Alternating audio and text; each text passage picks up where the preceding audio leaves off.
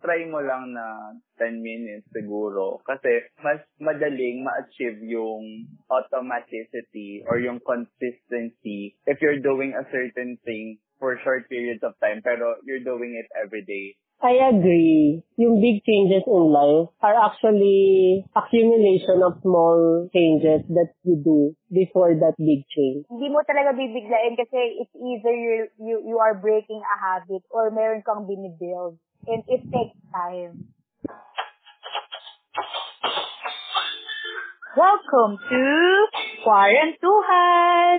A podcast made by former high school friends and now young adults. Join us as we engage in conversations filled with Musings, Merriment, and misadventures.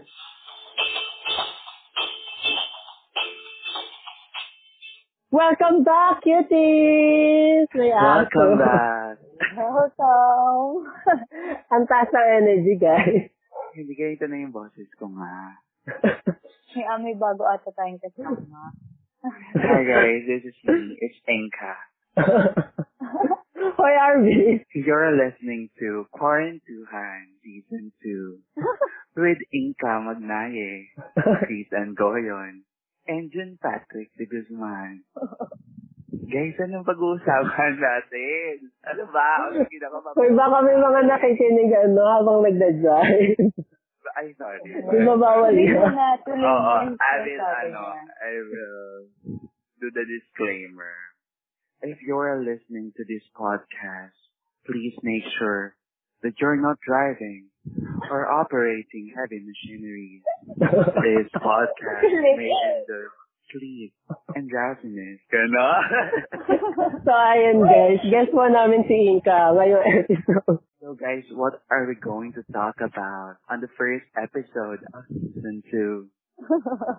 Hindi ko na kaya. Pabalik na ako. Ayun na, welcome back.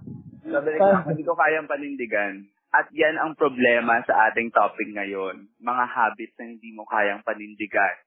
Ah. Papasok lang. Papasok lang. oh, sige. Today we'll talk about habits. Dun, dun, dun, dun, dun, dun, dun.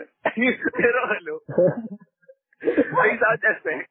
since, since hindi pa po, dami mong ano ha, ang dami mong pasabog ah. Hindi, season 2 na kasi, dapat ganun. May mga Ah, okay. bagong pumapasok. So, since mahirap magpasok ng sound effect sa editing, tayo-tayo na lang. tayo, tayo na.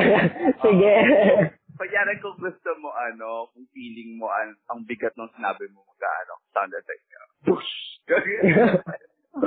Boom! para naman, Wala. para naman tayo naging sitcom. okay, going back, we will talk about habits, yung mga healthy and the unhealthy ones. Pero let's start muna. What is habits for you? Habits are the things you do na on repeat. Or min Regularly. Oo. Minsan ano, meron kasing habits na conscious ka, yung ginagawa mo. yun. Meron din namang unconsciously. Pero, nagpo-fall pa rin siya sa habit. So siguro to better understand what habits are, magbigay muna tayo ng example.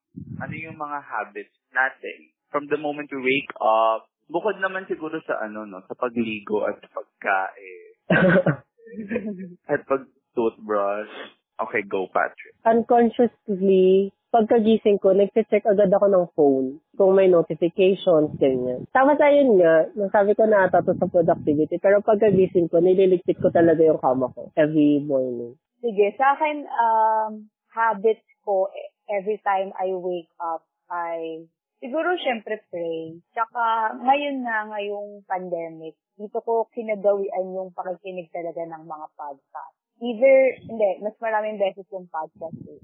So, pray and then mag-check ng phone. Tapos, ang una ko talagang i-pipindutin is yung Spotify or YouTube to listen podcast. Yun. Ako din, same. Yung habit ko ngayon na gusto ko i-share, yung pakikinig sa Our Daily Bread. Pero hindi sa Spotify. Sa Google ako nakikinig. Everyday sinesearch ko sa Our Daily Bread podcast. Lalabas. Kasi wala ako nung book. Kasi dati meron akong book na Our Daily Bread. Di ba meron yun for the whole year or half a Mm-mm. year meron sila. So ngayon, wala na akong ganun. And na-discover ko na meron palang ganun, makikinig ka. And same lang din, merong story, merong ding, uh, meron ka rin papakinggan na series. So, yun naman sa akin. Feeling ko, yun naman yung naging constant na ginagawa ko this past few days. Actually, mga two months or three months na ako nakikinig. Yun talaga, kasi na-practice ko talaga siya everyday and naaalala ko siya gawin talaga. Kaya siguro siya nag-succeed as a habit for me. Kasi di ba research suggests na may certain number of days na dapat paulit-ulit mong gawin yung action na yun or yung activity na yun for it to be considered a habit. Yes. 21, 21 days yata, if I'm not mistaken. Oh, so pag 21 consecutive days, masasabi Oo. ko rin na gagawin mo siya. Oo. Oh. So guys, doon naman tayo sa habit na gusto nating ma-achieve. O, ako na magsisimula kasi nasabi niyo yung daily bread and prayer. Kasi ngayon ko lang na-realize nung sinabi niyo siya, hindi na pala ako nagpe-pray sa umaga. Sa gabi na lang. Pag pagkatulog. Pagkagising ko kasi dati, at least nag, nagte-thank you ako na nagising ako, ganyan. Ngayon, hindi na pala. Ngayon ko lang siya na-realize. Pag gusto ko siyang ibalik. Okay. Ako working out. Oh. Oh, nice. Kasi, try ko naman. Pero, ano eh, biglang sumuko eh. Tapos, ay, hindi bumabalik-balik kasi, ganun, nawawala, tapos babalik. Ako Ah, hindi siya same. consistent. Okay. Hindi, oo, yun yung term. Hindi siya consistent. Sa start talaga na, eto na, eto na yun, mag-workout na ako. Kasi I wanted to gain weight. Same. Ako ang nangyayari sa akin, nung simula dati, nung nag-start ako, kasi nabasa ko nga na for an ectomorph na body type, kailangan mo mag-workout para mag-gain talaga ng weight. Hindi sapat yung kumakain ka lang. Kailangan na ma-break yung muscles mo, tapos mag-grow siya ulit para mag-gain ka ng weight. So, Ah. since then, parang last two years ago pa yon nagtatry ako. After two weeks, matitigil ako dahil sa school work. Tapos ayun, ganun lang siya. Two weeks, four weeks. Tapos matitigil siya. Nitong quarantine, naging consistent ako for three months ata. As in, Ma- matagal-tagal na yun. Tagal. Oo, three months. Tapos hindi naman siya everyday kasi 'di ba may rest yun. Pero ayun, after nun, ano, nakamiss ako ng dalawang session ng workout. Tapos ayun na, nag-stop na siya ulit. Hanggang ngayon, hindi pa ako uli nakakapag-workout. Nung June pa ata yun nag, nag-stop. Oo, d- d- doon nga siya mag stop Yung feeling mo magpapahinga ka lang for siguro two days, two to three days. Pero kapag ganun na, tutuloy-tuloy na siya. Nag-workout din naman ako, pero one month lang. Tapos tuloy-tuloy siya. Kaso one month lang. Pinamad na ganun. so yun nga sa akin, working out tsaka sleeping early. Ganun din, same din ng istorya na mapapractice ko siya for few days, sige tuloy-tuloy, tapos bigla mag-stop. Hmm. Yun yung siguro pinakadalawang gusto kong ma- ma-achieve as a habit. Okay, let's go to Chris Ann. So sa akin, yung habit na gusto kong i-practice is yung paggawa ng to-do list. Kasi madalas napapansin ko sa sarili ko na parang nalolost ako kung anong gagawin ko for this day. Tsaka ano, isa pa, is yung pagtayo agad sa kama. Kasi pag gising ko, umaabot pa ako ng 2 hours before ako tumayo talaga eh. So, nakakadagdag siya ng unproductivity. Kaya, ayun, ayun yung gusto kong ma- ma-practice. Ma-address.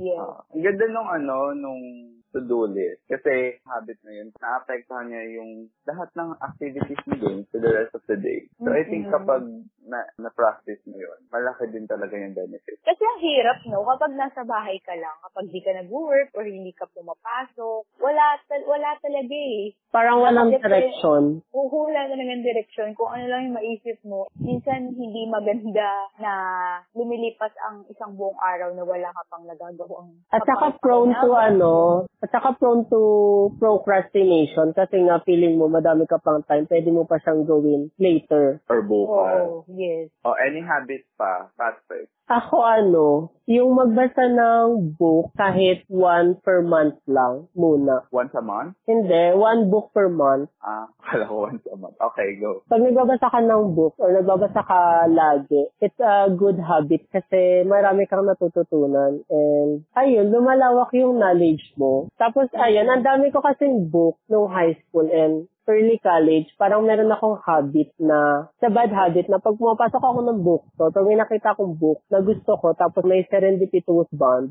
binibili ko siya, tapos hindi naman, di ko siya nababasa after kong maiuwi. So ngayong quarantine, ginugol ko siyang basahin, pero yun nga. Pero ang ganda, ang ganda ng habit na yun na pagbabasa. Kasi meron ako narinig na isang ah, normal na tao lang naman, narinig ko sa kanya habang nanonood ako ng video sa Facebook. Sabi niya, read or you'll perish. Sabi ko, "Oo nga, kasi iba yung learning. Ang bigat ah. Oo, Read ba? or you'll perish.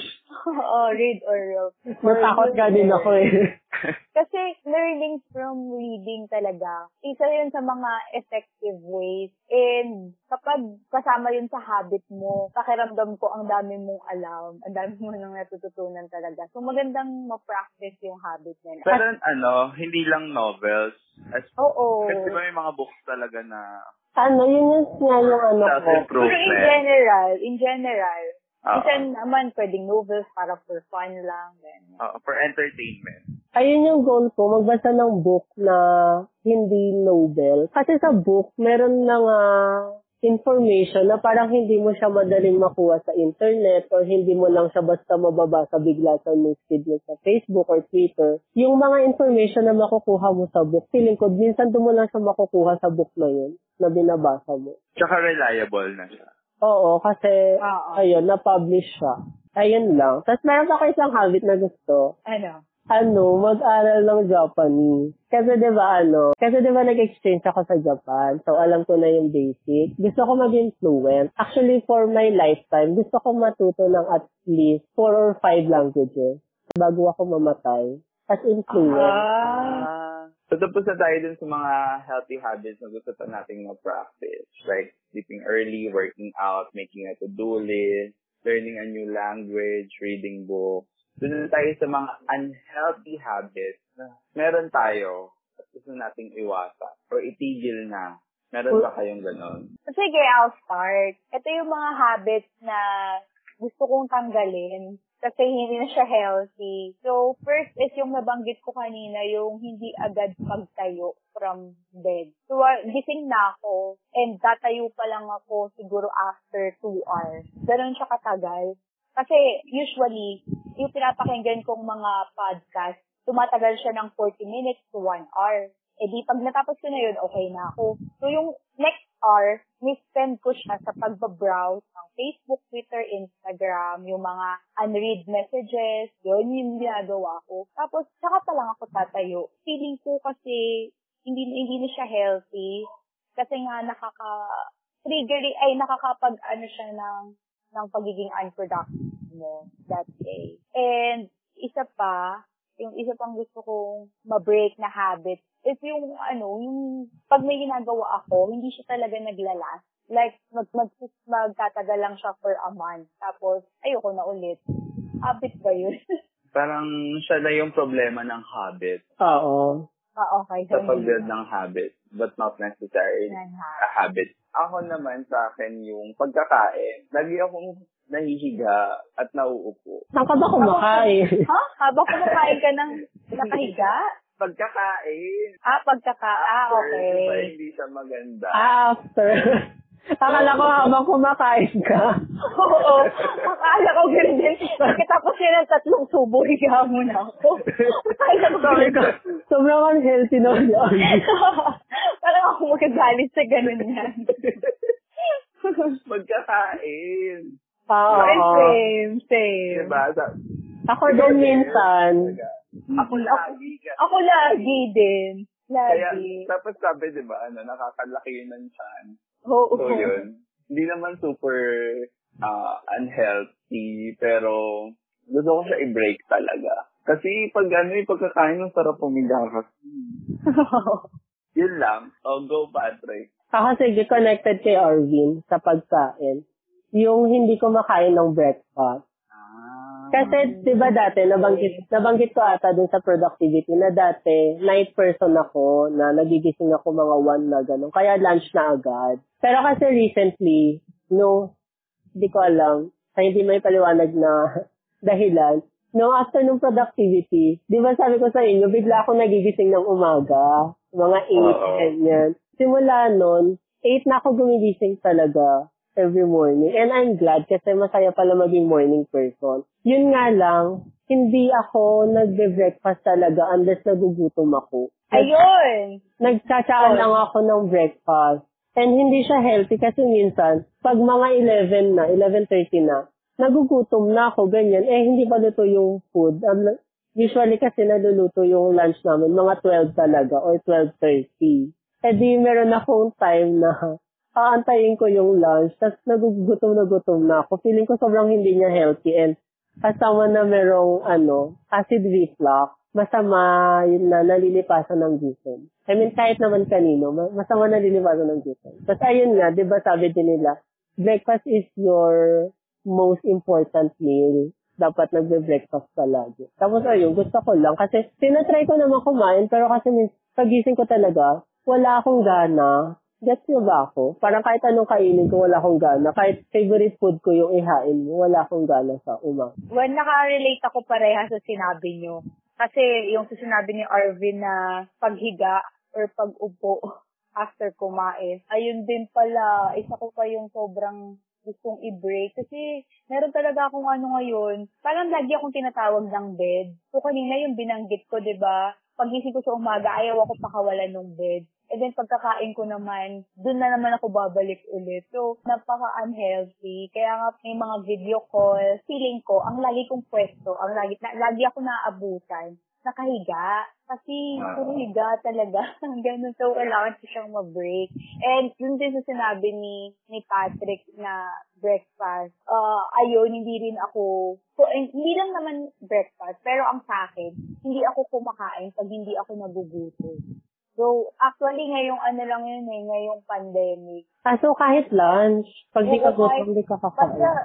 mm basta pag di ako nagugutom, di ako kakain. Yun yung naging ano ko, kaya minsan nakakaramdam na ako na sumasakit yung tiyan ko. O kaya naman, pag, pag ganun, pag naalala ko siya na, ay, shucks, hindi ako nagugutom, pero hindi pa pala ako kumakain. Kakain ako, for the sake na hindi sumakit yung tiyan ko, pero hindi ko talaga na-enjoy yung pagkain. So may ganun ako ngayon na hindi ko maintindihan bakit, bakit hindi ako kumakain pag hindi ako gutom. Okay. So, lahat tayo may, ano, may May habit na gusto i-break. Oo. Mm-mm. concerning ang pagkain. So yan, dumako na tayo sa next part ng ating podcast. Ten, ten, ten, ten, ten, ten, ten.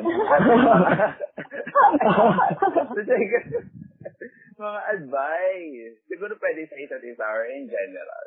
Ano na, magkahalo na siguro to. Kasi na-realize ko, pwede pala siya interchangeable yung ano, habit na gusto mong magkaroon sa habit na gusto mo i-break. Gaya ng sinabi ni Chris ang kanina. Gusto niya ma-achieve yung pagtayo ng maaga.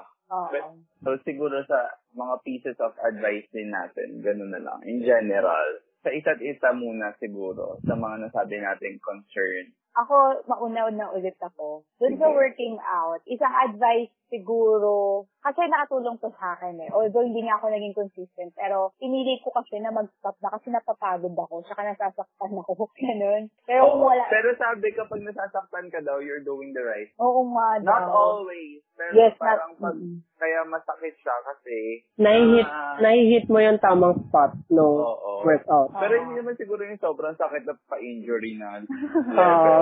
Naman ganon. Yung ano lang, yung feeling mo may banat. Oo. Oo. Banat? Nasi-stretch, nasi-stretch kasi eh, oo. So ako, ang advice ko regarding that is, maghanap ka ng workout buddy online. Kasi hindi naman tayo pwede magsama-sama, di ba? Hindi kasi nakatulong sa akin yun. Meron akong friend na siya talaga yung nag-start mag-workout. Tapos, sinisendan niya ako ng mga pictures niya talaga. Sinisendan niya ako ng pictures niya and then yung food na kakainin niya. Tapos, ayun, i-update niya ako kung ano na yung nangyayari sa kanya. So, ako, nang-motivate. Nang-motivate ako na, ah, okay, nagagawa niya. So, yun, nakakatulong kapag meron kang kasamang mag-workout. Kasi, naka, nag, nag, naglilist kayo ng isa't isa eh. Saka yun nga, para may, ma- para may makakita kung tama ba yung ginagawa mo, kung, kung may progress na ba. Pero hindi kayang sabay. Oo, Nag-stand lang kayo. ba? Oo, okay. Pero ang ganda ng advice mo. Oo. Parang Feeling, you have a person to track you. Oo. Kaya ginaganahan ka din. Yes. Saka nakikita mo na parang, ay, kaya niya, kaya ko rin to. Yes, lalo na pag parehas kayo ng, ng ano, ng habit din. Oo, ng body type. Yung parehas kayo ng lakas kumain, parehas kayo ng problema, yung gustong i- i-workout, part katawan, yung mga ganun, lalo na pag ganun, mas nakaka, nakakatulong maging consistent kapag meron kang, actually sinisisi ko siya eh. Kaya ako nag-stop kasi nag-stop na rin siya. So, sa Okay. din tayo. Oo, nauna siya, sumunod din ako. Parang sinusundan ko talaga kung anong gagawin niya, gano'n. Nandito na kasi siya sa Manila. Nung nag-start kasi yung quarantine na na-stuck siya sa province. So, kaya siya napilitan mag, mag-workout. Eh, nung nasa Manila na parang ang dami nang gagawin, ang dami nang ganito, ganyan. Mag-stop din siya. So, ako na-stop din ako. Make sure lang din na consistent yung yung ano, workout body mo. Ganun. Siguro makakonect ko rin yung sinabi ni Chris na ano, yung you have a- another person na kasama mo sa pag-break din ng habit. Oo. Yung parang ano, yung ginawa ni Angelica tsaka ni JM sa dancing Yes. ko sa Dhana. Si JM yung taga-track niya kapag mag, magbabanggit siya tungkol sa ex niya, gano'n. Mm-mm. So sa mga cuties dyan, find the right person. Pero siguro din sa mga taong may budget, kuha na kayong professional trainer. Mm-mm. Ako meron din ako advice. More on sa breaking a bad habit siya. Kasi, ito pala, may story time. Okay. Na ano ako, na-addict ako sa isang mobile game. ML. Hindi, hindi ML. Pero, ganon, Super War, same ano sila. Ah, okay. So, sige, isipin nyo na lang, para siyang ML. Pero yung mga characters lang, mga sa Marvel. So yun, sabi ko kasi that hindi ako yung tipo ng taong ma-addict sa ganyan. So sabi ko, I'll give it a try. So yun na, alam niyo ba, ang lala, malala talaga ang wala nang nangyari sa akin. Siguro mga 8 months akong naglaro. From December, oo, simulan December 2019, ginagawa ko yun. Tapos sinasabi ko talaga sa mga kaklase ko nung college, ano na ako, uy, legendary master na ako. Di ba ko ilang games yung naabot ko? 1,000, more than a thousand games. At yung isang game, 20 minutes siya in average, mga 15, ganun, 15 to 20 minutes. So, bukod sa ubos time siya, sa masakit siya sa mata, nakaka siya ng eyesight. Hindi ko siya matigilan, yun. Mahirap siya tigilan. So, ang advice ko talaga, after that story, huwag niyo na i-try. Kung alam niyo namang bad siya, huwag niyo na i-try para hindi na kayo umabot sa point na mas mahirapan pa kayo mag-break ng habit. I think that applies, that applies to um, Smoking. smoking, drinking, Paano yung ano, social media? Oo nga, no? Paano yung mga habits na pag tinry mo siya, hindi naman talaga siya masama, pero kapag, Nakakain na ng oras. oo, ganun. Oo. Kapag ginagawa mo siya ng, pa, ng too much, it's bad na. Wait lang, parang ganun din naman yung smoking and drinking. Parang it's not in moderation. I think smoking is really bad kahit hindi in moderate. Ah, oo. Kahit- nga. So, din I drink. mean, kahit Oo, oo, oo, oo. paunti-unti, I think may may health effects pa rin. And environmental. like social media na it's good naman to to stay informed and to stay to stay connected with your friends and family. So siguro dapat yun nga in moderation lang. Ah, yung question is paano mo break if it's excessive na? Yes, excessive use of social media na. Like ano, nagpapalit-palit Ah, okay. ka lang from Facebook to Twitter, and then Instagram, and then back to Facebook again. Naubos na yung Okay. oras mo kakaganon. Ako, I have one. Okay, Okay. sige, ikaw muna. Ano, di ko lang sure kung meron din sa Android, pero meron kasi sa iOS na limit. Ay, sasabihin Ah, ko. okay. Ayun, may limit sa app.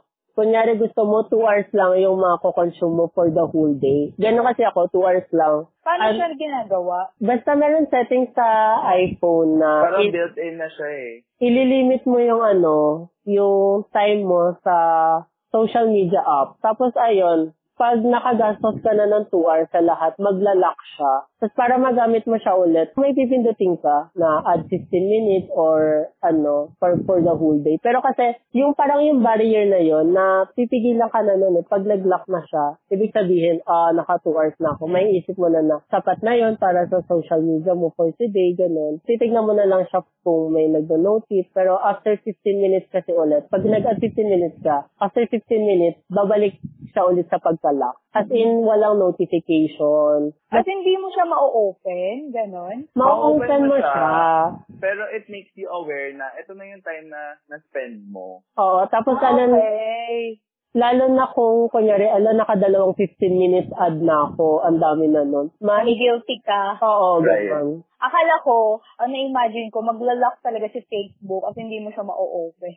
Meron natang mga ganong app, di ko sure ah. Pero parang may ganong app na nilalak talaga yung app. Hmm. Oo. Tsaka meron din yung sa ano, sleep, yung bedtime mo. Ah, oo, meron din ganon.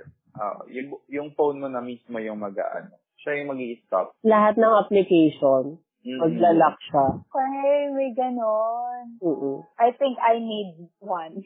Alam ko merong ganong version yung Android. Hanapin mo na lang, Beth. Okay, let's move on. May advice ako pero in general, ano, kapag when you're building a habit, for example, yung mga habits na like taking your vitamin or drinking water, it's good daw na you make it obvious or you make it visible. Visible in terms of you're more likely to take your vitamin na maalala mo siya kapag nakikita mo siya. So, ilagay mo siya dun sa pwesto na, ayun, madali, oh, madali mo siya manonotice. Or you're more likely to drink your water if dala-dala mo yung uh, tumbler mo kung saan. Mm. So, yung sa Tapos- reading book ni Patrick, siguro, Kung yun, yung apply book mo sa gilid mo. oo. apply mo na yun. Before we continue pala dun sa mga general uh, advice na natin na sa lahat na, sa building habits and breaking habits.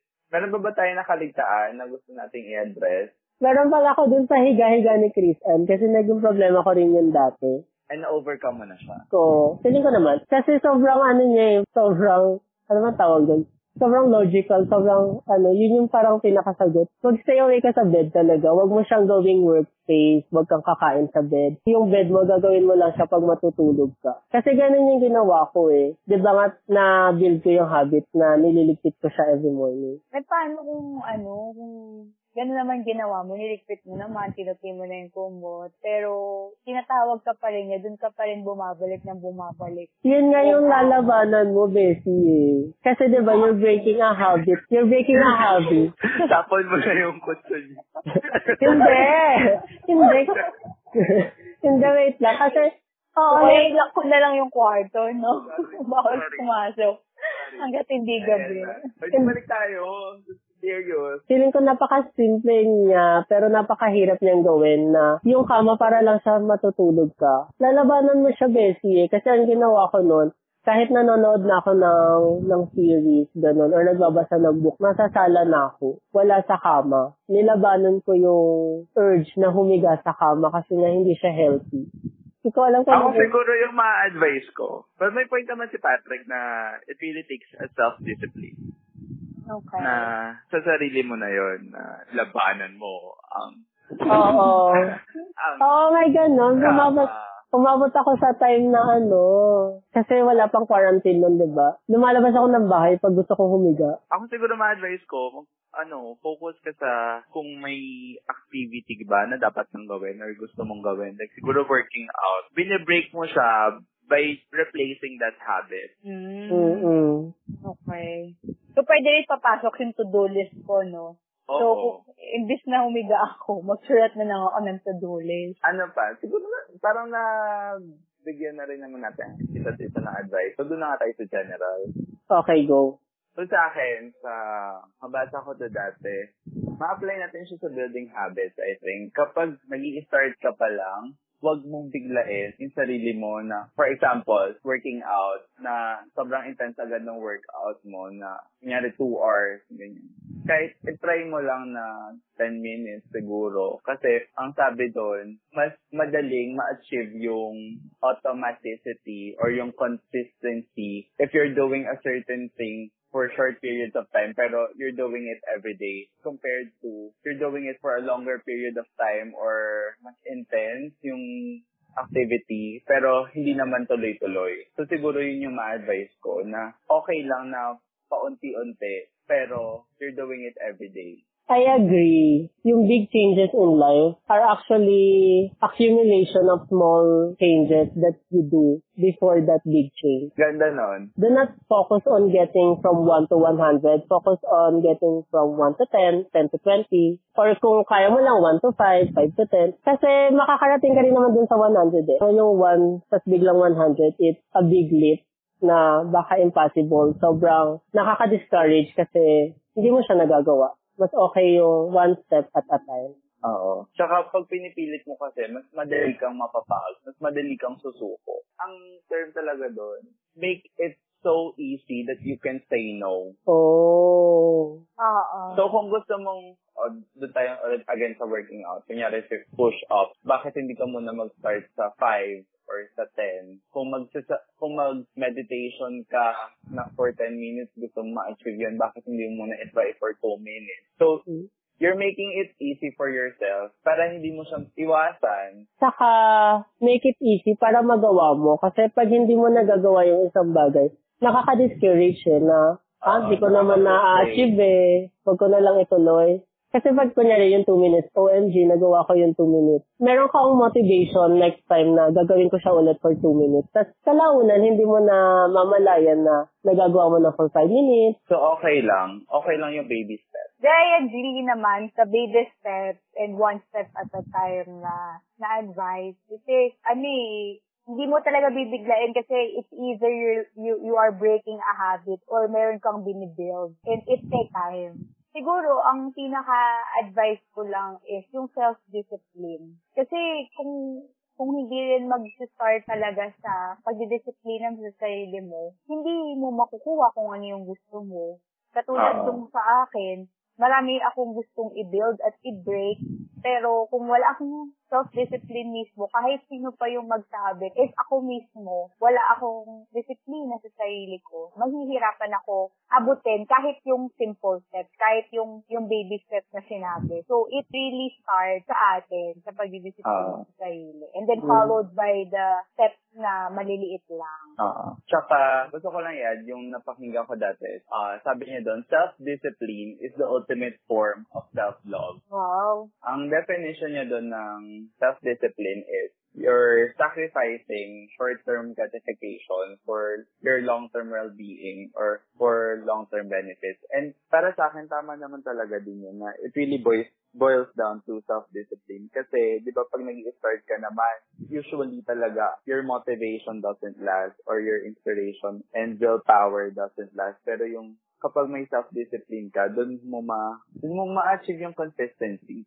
So, eto na, at siguro for uh, our last advice, reward yourself. Yes! Oo nga. 'di ba? Kahit maliit lang yung bagay. Kasi usually kapag nagbe-build tayo ng habit, titingnan natin yung end result niya. Matagal. Mm-mm. Minsan matagal yung benefit niya. O siguro dun sa, ayan na naman, working out. Favorite example, matagal bago mo makita, 'di ba, yung result. So, napanghihiraan ka ng Oo, loob. matagal bago makita yung pinaka-reward. So, kapag uh, may na-achieve ka or nag-workout ka for that day, reward mo yung sarili mo.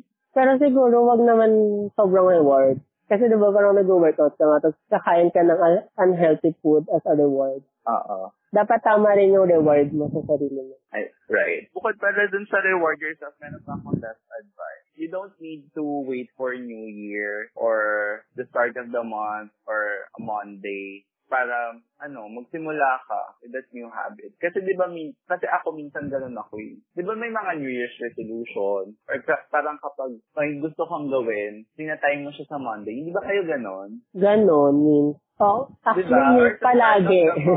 yun yung, ano ko, realization ko na it doesn't have to be in that certain time para mag-start ka. You yes. can start today or tomorrow. You can start any time you feel like it. Oo. Hindi ko alam kung saan nanggaling yung mentality na gano'n eh. Hindi kasi sinasabay natin siya sa start din. Sa start ng week, sa start ng taon. Oo. Kasi parang ano, May parang, beginning Yeah. pattern, gano'n. pero it doesn't have to be that way kasi Oo. paano kung gusto na Wednesday, kunyari Wednesday ngayon, tapos i-start mo siya sa Monday, feeling ko mawawala yung momentum. Kung ipagpapaliban mo siya, may mga araw pang Oo, tapos makakalimutan mo, ay magsa-start pala ako sa Monday, tapos next Monday na ulit, hanggang sa hindi mo na siya na Oo. naumpisahan. So, ayun. So, siguro, yun yung advice natin. Oo. Hindi lang sa ating mga listeners, pati rin sa sarili natin. so, Yes. Arvin, kung nakikinig ka, mag-start ka na. Start So, sa akin now. page ay, bumangon ka na. Ganun, no? Oo. Fast track, magbasa ka na. Ayan, at dyan na po nagtatapos ang ating episode 1 for Quarantuhan Season 2. Yay!